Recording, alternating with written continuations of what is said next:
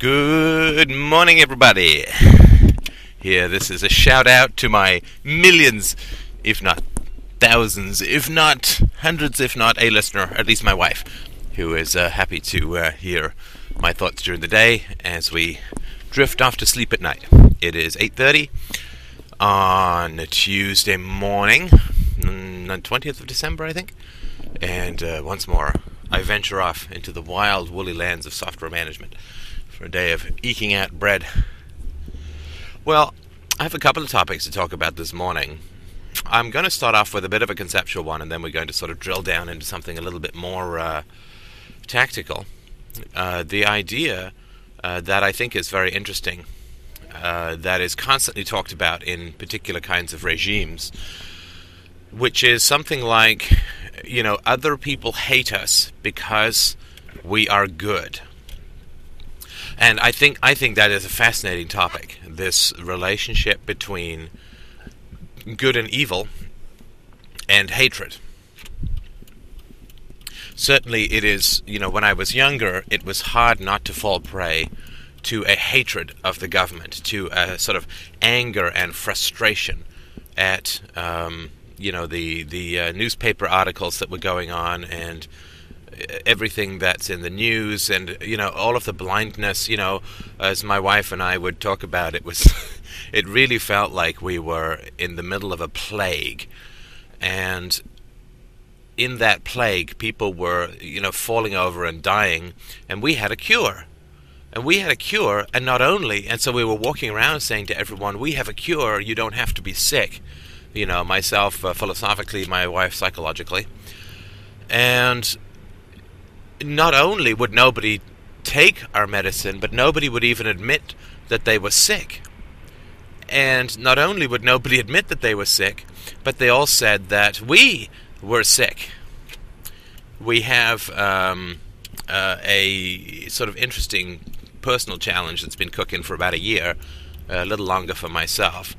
Um, insofar as, you know, we have no contact with what my wife calls the FOO, which is a slightly technical term for family of origin, and what I call the ABC, which is the accidental biological cage.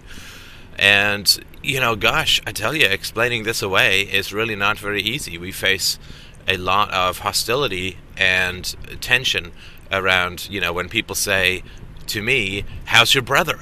And I say, I don't know. I haven't seen him regularly or barely seen him in six years uh, there was a reunion of the company that my brother and I founded a couple of weeks ago, and uh, of course, people who hadn't seen me in a while, who, who knew nothing of the fact that my brother and I, I, that I had ceased to see my brother for a variety of reasons. I mean, pretty much all moral, but a variety of reasons. And you know, they were just shocked and appalled, uh, and stunned. You know, that I mean, it's it's, you know, people don't even know that it's an option, and you know that is they, they get very tense about it. I mean, family mythology is heavily, heavily embedded into people's psyche, right? I mean, it's one of the things that uh, you know. I was talking yesterday about sports and this this uh, this belief or this this inculcation of allegiance without ethical considerations. So you know, my team, your team, my country, your country, with no ethical considerations. Well I tell you this anybody who tells you that it's uh, important to believe something without any ethical considerations is not exactly an ethical person. And that is, is a pretty important thing to, to sort of get into your get under your skin as a as a concept. And um, so I would say that you know it's very important to to sort of look at everybody who is saying you know, family is everything. Well, family is not everything. Family is actually not that much. You know, family is just an accidental grouping through through biological history. So, you know, when I say I have not seen or spoken with or, or had any contact with my mother in, I don't know, seven or eight years, uh, you know, some people are like, but she's your mother. You know, as if that, as if I have allegiance to some concept without any regard to the person who actually inhabits that concept, you know, which is a little bit more relevant. You know, I wasn't given birth to by a mother. I wasn't raised eh, by a mother. I wasn't abused by a mother. You know, I was abused by, you know, one particular woman who had, you know, what is it that gave her the claim to my undying allegiance? Well, you know, she had sex with my father, and she had the, uh, you know, the magical ability, which you know everything from a protozoa on up does, to reproduce. It's not exactly a high fence to get over. I mean, there's what six or seven billion people in the world, uh, you know, and so uh, children, I think, still outnumber parents, and so that would mean that every single human being in the world is perfectly moral, and who who had children and that is, I mean, complete nonsense. I mean, it just makes no sense at all. I mean, Stalin had children. Was she supposed to get him, you know, presents for Father's Day and say, "I forgive you for, you know, this genocidal streak that you had in the 30s, 40s, you know, 20s, and so on"? No, of course not. You know, there's no such thing as a conceptual label that that means anything. All it is is a descriptor. You know, it would be like saying you know that uh, that mammals are more moral than reptiles, um, which really, you know, or, or, sperm whales are, you know, more whimsical than blue whales. I mean, they're just conceptual labels. They they have no moral, um, you know, mo- no moral description within them. Whatever. I mean, other than you know, good and evil. But of course, good and evil is not what we're talking about. We're talking about sort of things like family and country and team and so on. So, I mean, that that's certainly just sort of a, a brief sort of sprint through this idea that I've been talking about about how conceptual uh, entities, um, concepts, you know, have no moral content whatsoever. can't be judged as good or evil, and you know, there's no way that you can have allegiance to uh, a concept, you know, any more than you can buy a house with the idea of money. And so, it really doesn't matter whether somebody is your family or your countryman or you know lives on your block or is part of your team. I mean, those things don't mean anything. All they are is descriptions of either biological or social relationships, and they have no moral content whatsoever. But of course, there are lots of people who are bad people uh, who want to survive through parasitism, and of course, they don't want to expend the energy to steal. Right? I mean, this is the hypocrisy and the slime that is at the heart of manipulative evil. I mean, I do divide evil into two categories, you know, honest evil and dishonest evil, if that makes any sense. So, you know, a guy who sticks a gun in your ribs and says, Give me a Rolex, is, uh, at least he's honest about it. At least he's not, you know, he doesn't want you to, to curl into a ball and worship him and give him your Rolexes forever.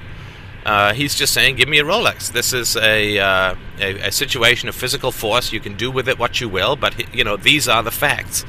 You know, he's taking the risk that you're going to be some, you know, jujitsu master and take him down. He's taking the risk that you're not some suicidal guy who's going to put him in a situation where he's going to, you know, uh, have to shoot you. Uh, you know, he is taking all of those risks himself and giving you the chance to fight back and of course, he generally is only going to prey on those who lurk around in his neighborhood, you know, of which it's not that hard to figure out where not to go. So I view that more as an honest predator. You know, like I mean, the gazelle doesn't like like the lion, but the lion is not evil. I mean, the grass doesn't like the gazelle either, right? But that doesn't make the gazelle evil. You know, everything is a big circular food chain. Wait, I'm going to burst into song in a moment. No, no, the moment's passing. Okay, so everything is a circular food chain. We don't look at any particular inhabitant as evil, and you know, predators have a territory, they have a methodology, and you know, you can fight back. And so I view you know a simple, honest thief as somebody who is uh, you know one category of evil, and I you know I consider this a, a, an almost completely inconsequential evil. Now, there's another category of evil which is by far, by far the majority. And that is the category of evil that demands that you treat it as good, that you that you believe it that it is good. And of course, they tend to band together and they tend to be collectivists because they want you to worship this collective ideal which you know we all have some susceptibility to for reasons that I can't quite think of now, but maybe an interesting topic for another podcast. But all these uh, evil people who want you to worship uh, them and want you to voluntarily go and give them stuff on a regular basis. Uh, I mean, obviously they're smarter in some ways than the thief, but boy, oh boy, are they far more evil. You know, the, the thief, the, the, the direct thief does not demand that you corrupt your thinking. You know, you can be pissed off about this guy and say, man, I'm never going down that alley at 2 o'clock in the morning again. But, you know, the other group of evil people are more parasites than they are predators. And they are, you know, I mean, the people everybody knows, right? These are the people who, uh, you know, they're the school teachers who tell you that socialism is good. You know, they're the news anchors who, you know, report breathlessly on government activities while never mentioning the fact that it's based on violence. You know, these are the academics who are smarmy and cynical and, you know, will put anybody down who's uh, interested in any kind of objective morality or has any sort of respect for the free market. You know, they're the priests uh, who, you know, every time that something good happens, say you have to praise God. Every time that something bad happens, say you have to uh, praise God because God works in mysterious ways. And, you know, this is the church, you know, who, despite the fact that it failed to act on, you know, I, I don't think the pedophilia problem is just a generation old, let's put it that way. I don't think that the pedophilia problem uh, was not occurring in the Middle Ages or the Dark Ages. You know, I think that that's been a pretty permanent category of the Catholic religion. Um, and, you know, by the by, it's not so much because priests are celibate, but because priests are gay, and generally the, the, the kids that they're preying on are sexually mature, though not socially mature, uh, boys. You know, if you put a, uh, a heterosexual, you know, 25 year old guy in charge of a bunch of 15 or 16 year old girls, of course, you know, if, sexual activity resulted, it would be I don't know, wrong to some to some degree. I'm not going to get into the politics of that. But it would not be exactly like, oh my God, how deviant can you be? You know, where of course, you know, the problem with the, the priests, by and large, is that they're homosexuals. And they're homosexuals who aren't permitted or have, have put themselves in a situation where they've agreed not to, you know, have open sexual relations and are put around a young group of boys who are biologically in their sexual prime. I mean, 14, 15, 16, even 13. You know, boys that are sexually mature. And so, I mean, of course, pedophilia is one of the most repugnant moral crimes in the world. But, you know, it's not particularly surprising to me that if you put somebody who's attracted to the people that they're in charge of and those people are sexually mature and you don't allow that person to have an adult relationship, that, you know, it's not. Uh, you know, it's what it's what Camille Paglia used to say about women who got themselves into compromising situations. That you know, and they would say, "Well, I went to this frat party. Uh, I got really drunk. I got separated from my friends. I don't remember what happened, but I woke up, and you know, my genital organs were tender, and I, I have vague memories of bad things happening." And you know, Camille Paglia's argument was, you know, of course it's wrong if something bad happened to you, but my God, I mean, could you be dumber? Um, similarly, if, if I leave my wallet on a bench in Central Park and I come back a day later and my God, it's been stolen, well, of course, whoever stole it was wrong, but it's not like I have no responsibility in the matter. So, you know, that particular aspect of, of you know, pedophilia has been a central part of the Catholic Church in particular, but it would be a part of any, uh, you know, any religion where you uh, put people attracted to it, with with uh, sort of sexually mature members of a sex that they were attracted to together in isolation, and especially when you prevent uh, that person, the adult, from having a, an open and adult relationship, then you know, of course, you're you're kind of herding uh, things into a uh, uh, into a situation. You're herding sort of circumstances into a situation where bad things are bound to occur. Um, so, of course, the church has moral culpability in setting all of that sort of stuff up and teaching all these ridiculous things. But you know, the churches, of course, uh, churches are one of the most famous ones where they have a concept that you're supposed to love. You know, the church and God and, and all that. Regardless of the moral actions, like the actual morality uh, that is that is occurring. And uh, you know, politicians, uh, patriotism, and soldiers with their you know murderous nationalism and all. that. I mean, all of these people are parasitical insofar as they're not honest thieves. They don't come and actually put a gun to your head. Uh, what they do is they get you to worship their evil as the good, and then you know you will voluntarily hand over everything, everything. I mean, my God, if you think about it, the parents who hand over their children to the flesh-eating machine of the military, oh, it's just uh, unbelievable what what people will will do in the name of what is good. I mean, if you've seen, uh, I don't know much about uh, Cindy Sheehan, but I do remember when I saw Fahrenheit 911 uh, that there was a woman in there who, uh, you know, raised her son in a military household. Everybody had been in the military. They were just, you know, basically a, a gang of murderers and their malls. And she, her son was sent to Iraq, and you know, when her son was sitting on the bed, waiting to go to Iraq, he was saying, "Mom, I'm, I'm just, I'm scared. I don't want to go."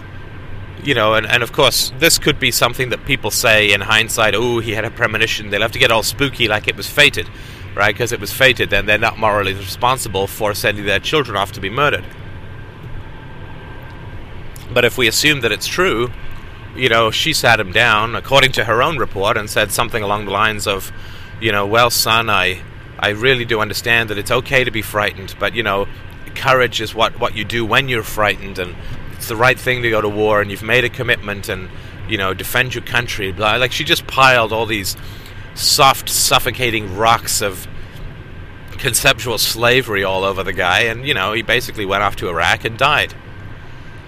And then and then and then oh my god I can't believe the horror. She got angry at the White House. I mean think about that for a moment.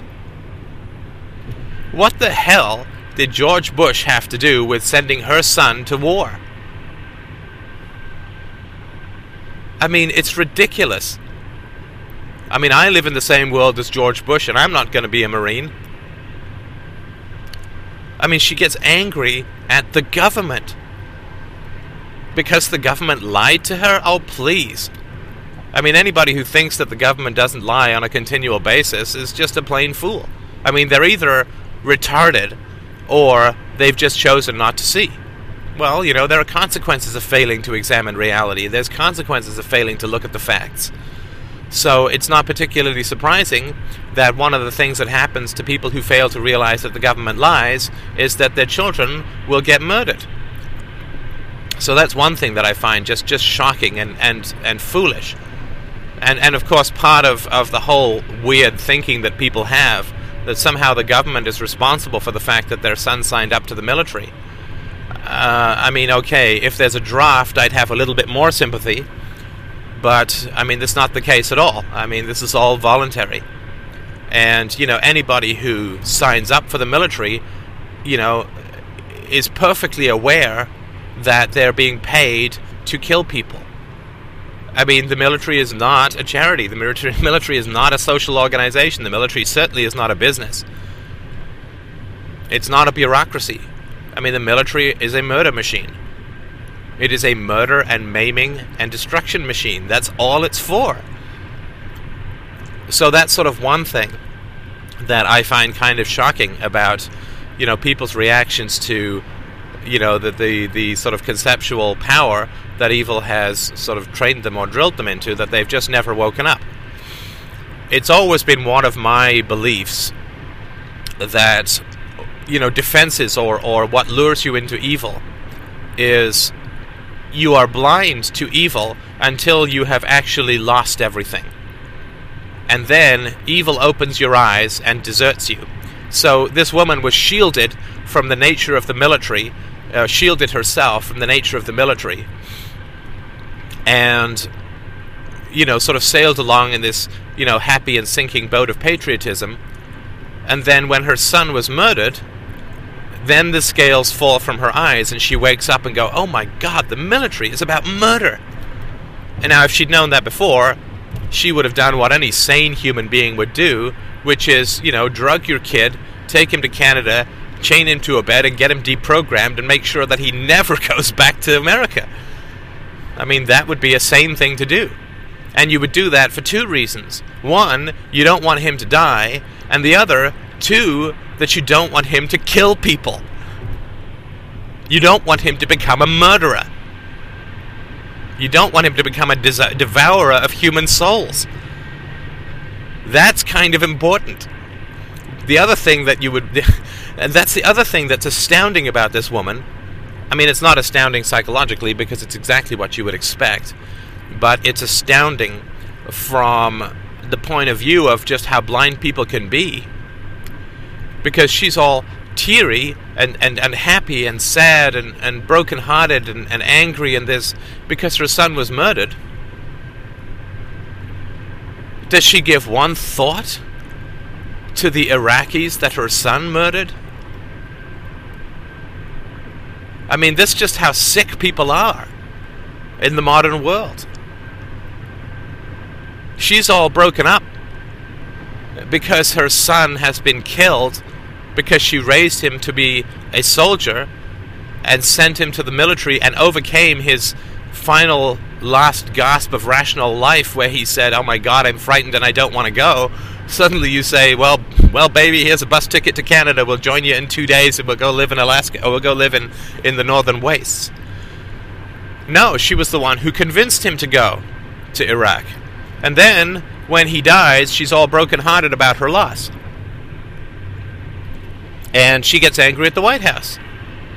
Right? She doesn't get angry at her own parents who raised her with the virtue of religion. I mean, I bet you, I bet you a million dollars that George Bush never sat down with this woman and explained to her just how wonderful the military was. The military ethic is inculcated by family and by sick and corrupt movie makers who create these pornography films about the nobility of combat. Um, it, it's it's it's not the it's not the White House I mean, George Bush makes what like everybody, even if even a supporter, seen maybe one hour or two hours of his speeches in his whole life. That's nothing. That's nothing. I've seen more.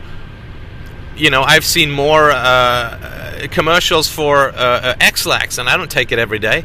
What gets you down is your family and your community, and to some degree the culture. Although the culture as a whole feeds off the corruption within the family, in particular. She's not getting angry at her own father, like, Dad, why did you lie to me? Dad, why did you tell me that the military was so great all the time? She doesn't sit there and go, Holy crap, if my son is a murderer, then, you know what? All of my family have been murderers. We have all supported murderers for generations.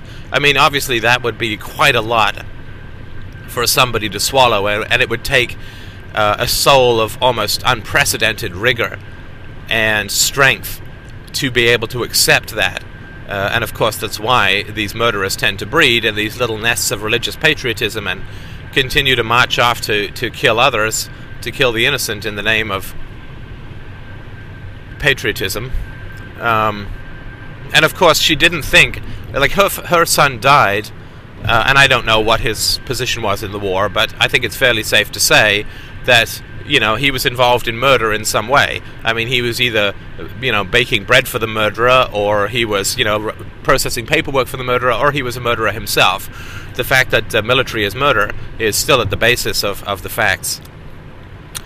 So, he, her, um, her son, who was sitting in, uh, you know, I guess a semi-protected Humvee, or sitting in base, or, you know, was probably killed by one of these improvised uh, uh, explosive devices. Um, her son was well protected, and the people that he was fighting against were completely unprotected. I mean, both Iraq wars, both the Iraq Kuwait war and the Iraq war, I mean, absolutely nothing short of, of genocide. I mean, it just absolutely makes you laugh, while at the same time you cry tears of, of, of horror you know, when you see George Bush in his, you know, pimped up little Top Gun moment um, on the USS Abraham Lincoln talking about, you know, we have prevailed. Prevailed? You guys skybombed the shit out of these helpless peasants from 20,000 feet. You know, you spun scuds into their little tents when they couldn't even get the sand out of their Kalashnikovs. I mean, it's unbelievable how people talk about the U.S. having prevailed in these wars, you know, when it was just a decimating slaughter from above. And oh my god, I mean, just the the um, it's the, the it would be like me beating up a girl guide and saying, you know, well, that was the the prize fight of the century. and fortunately, and through the grace of God, I have managed to prevail against this eight year old girl with one hand tied behind her back. I mean, wouldn't people just look at me and say, "You are one sick, sick human being"? Well, I mean, that's the way that I look at any pronouncements of victory in Iraq or prevailed, like you were fighting anything that was able to fight back. I mean, of course, the U.S. Uh, never, never, never will attack any kind of army that's capable of defending itself. I mean, that's that's the very clear lesson that those who oppose U.S. foreign policy have gotten out of you know the past 50 years. They'll feel comfortable attacking El Salvador and arming people in Nicaragua and attacking um, you know Haiti and you know uh, pissant little countries like that but, you know, when it comes to the Soviet Union, they're all, hey, let's sit down and talk, and here's some agricultural subsidies, and let's make sure that we never, ever uh, piss these people off because, you know, they have actual nuclear weapons and can do us some harm. I mean, the U.S. is, oh my God, I mean, they have never, ever, ever fought an army that has any capacity to strike back. Um, and especially to strike back the U.S. population, which is why the events of September 11 were so, you know, remarkable because you know, it was absolutely unprecedented for the guns to be pointing towards the U.S. Uh, rather than away. I just wish that, um, you know, uh, let's not get into that. Let's let's deal with that another time. So, uh, you know, the question of um, of evil, um, and I know that I'd started with, you know, that they they uh, they hate us because we're good. Uh, and then I went into you know these couple of different uh, natures of evil. Uh, one being uh, the uh, the honest evil, right? The the predator, and the other being the, the sort of weasel evil. Good name for a band. The weasel evil, who are those who are parasitical and will teach you to love evil, so that you will voluntarily go up and put your head on the chopping block rather than them having to chase you around. Um, and then you know we we went into you know people's relationship and their adherence to the the evil that is uh, presented to them as a, as the good. And I was hoping to, you know, sort of tie this topic off, but I mean, I guess I've got a good topic for this afternoon's drive. Um, but um, uh, where you know this this this question of, you know, what is uh, what is evil's perception of good, first and foremost, and what is good's perception of evil? So, what is a good man's perception of an evil man? And I mean, it's a very interesting question. I mean, and it's something that, frankly, anybody who's got any kind of moral sense to them, it's a problem that we face every day. Um, there are obviously two uh, two categories uh, of evil. Uh, uh in terms of what, what people do, right? Uh, as I mentioned before, and you know, the, the interesting question for me has always been, well, who is more evil? Is the person who constantly talks about uh, let's say is the parent who trains and constantly talks about how great the military is is that person more evil or is the person who believes that goes and signs up and goes and shoots people in foreign countries or you know domestic countries probably within a generation uh, is that person more evil